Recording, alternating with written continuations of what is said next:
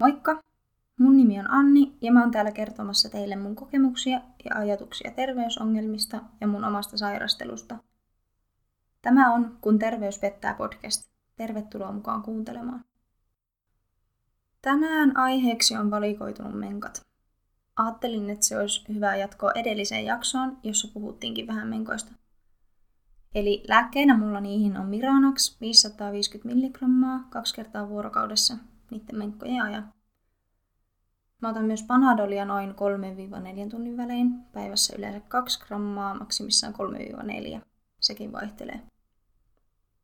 Lisäksi mulla on käytössä kestynyliminen ehkäisyvalmiste ja niissä mulla on aina siis taukovikko. Ja ne pillerit auttaa myös mulla menkkakipuihin ja siihen vuotoon. Mun tausta noiden menkkojen kanssa on tosi kivulias.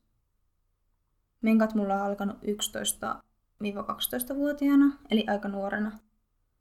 Googlesta kattelin tuommoista keskimääräistä ikää, niin aika lailla 13 vuotta, eli ehkä hiukkasen aiemmin mulla on alkanut kuin yleensä. Ekat menkat mulla on ollut ihan kivuttomat ja vuotoa oli tosi vähän. Epäsäännöllisyys kuukautisten alkamisvaiheessa on tosi yleistä ja mun kohdalla kestikin ekoista menkoista vuosi ennen seuraavia menkkoja.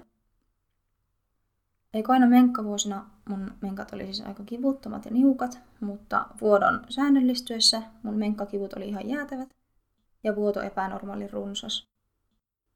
Mä kävin tota asiaa tutkituttamassa lääkärillä ja pian sen jälkeen sain aloittaa pillerit, eli ton kestinylin. Ne pillerit vähensi vuotoa, mutta kipua ei juurikaan. Ensin kokeiltiin tasminettaa ja myöhemmin kestinyliä, eli tuo jälkimmäinen mulla nyt on siis käytössä. Mennään siihen vuodon runsauteen tarkemmin. Osviittaa siitä antaa se, että joillain riittää ihan minimi imukyvyn tamponi, jota ei edes välttämättä tarvi vaihtaa yöllä.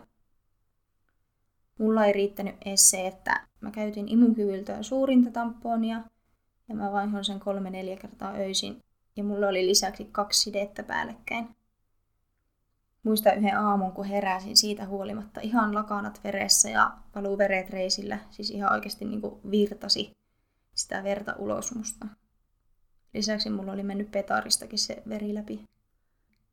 Siinä mun vuoto siis pahimmillaan, eli tosi runsaat menkat. Kivut pahimmillaan on ollut sitä luokkaa, että mä oon ottanut maksimin ja vähän ehkä ylikin lääkettä, ja silti oon vaan itkenyt kivusta. En ole pystynyt kunnolla liikkumaan. Krampit on ollut tosi pahoja. Olen ollut usein kouluaikana ainakin pois liikuntatunneilta ja muutenkin tunneilta. Muistan yhden tosi pahan kipupäivän tosi hyvin. Mä olin silloin koulussa ja meillä oli joku siivouspäivä Kerättiin siis ammattikoulun pihalta roskia. Mulla oli siis ihan kamala olo ylipäätään, siitä pian lisää, mutta se kipu oli aivan helvetillinen. Itkiä istuin maassa, en pystynyt olemaan oikein mitenkään päin. Sain sitten opelta luvan mennä sisälle lepäämään. Samana päivänä meidän oli tarkoitus kävellä jonnekin makkaranpaistoon vähän matkan päähän, ja stressasin sitä jo valmiiksi.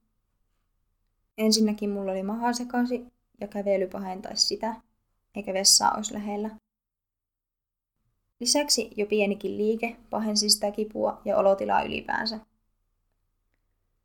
Mä makasin pukuhuoneen lattialla krampeissa ja itkin ja oli ihan kamala olo. Mä en toivoisi kellekään sitä olotilaa. Se on ihan hirveetä, kun mikä ei auta. Noi kivut on varmasti siksi pahempia mulle, koska mulla on tosi matala kipukynnys ja fibromadaltaa sitä entisestään. Se mun piti myös sanoa, että ennen mun menkat kesti jopa yli kaksi viikkoa sen kamalan vuodon takia, mutta nyt maksimissaan viikon. Menkkakivut mulla kuitenkin alkaa viikkoa ennen, kun ne menkat edes alkaa. Eli periaatteessa kaksi viikkoa sitä menkkaoloa ilman varsinaisia menkkojakaan. Mä äsken mainitsin muista oireista vähän, että mulla menee maha sekasi, pää on kipeä, väsyttää, on huono olo ja muutenkin niin kuin oksettaa. Sitten on koko ajan nälkä, mutta ei oikein voi syyä mitään, koska on just oksettava olo. Mutta jos ei syö, tulee vielä pahempi olo. Ja ainakin mulla itsellä on semmoinen hirveän tunneherkkä olo. Mun menkat on tällä hetkellä ihan ok, ainakin verrattuna muutaman vuoden takaisin. Kivut pysyy ainakin semiaisoissa lääkkeillä ja lämpimällä. Pitää vaan muistaa ottaa säännöllisesti lääke, koska jos mä en ota, tulee ihan hirveä olo. Mun kuukautisvuoto on myös pysynyt ihan aisoissa. Ei ole pitkään aikaan tullut esimerkiksi läpi. Mulla on ollut siis käytössä oikeastaan kaikkea menkkatavaraa, pikkuhoususuojia, siteitä ja tamponeja. Ja joskus mulla oli pahimman vuodon aikaa myös kuukuppi käytössä, koska ne tamponit ei riittänyt. Jos sulla on myös tosi runsas vuoto, niin kannattaa hankkia se kuukuppi. Lääkärille kannattaa myös kertoa tilanteesta. Toi on tosi ikävä vaiva, mutta siihen on keinoja. Esimerkiksi pillerit. Mä en oikeastaan laske itse ikinä kiertoa ihan siksikään, koska mulla on ne pillerit ja nykyään menkat tulee säännöllisesti. Eli mun ei sinänsä tarvitse pysyä kartalla muuten kuin, että missä vaiheessa pillerilevyä ollaan. Jos kuitenkin laskee kierron, se on helpompaa esimerkiksi joidenkin sovellusten avulla. Niitä voi ladata ihan puhelimeen. Mä laitoin tähän otteen Googlesta, jos joku miettii, että miten sen kierro voi laskea. Kuukautiskierto lasketaan alkavaksi siitä päivästä, kun vuoto alkaa kunnolla. Pientä tiputteluvuotoa ei vielä lasketa uuden kierron aluksi.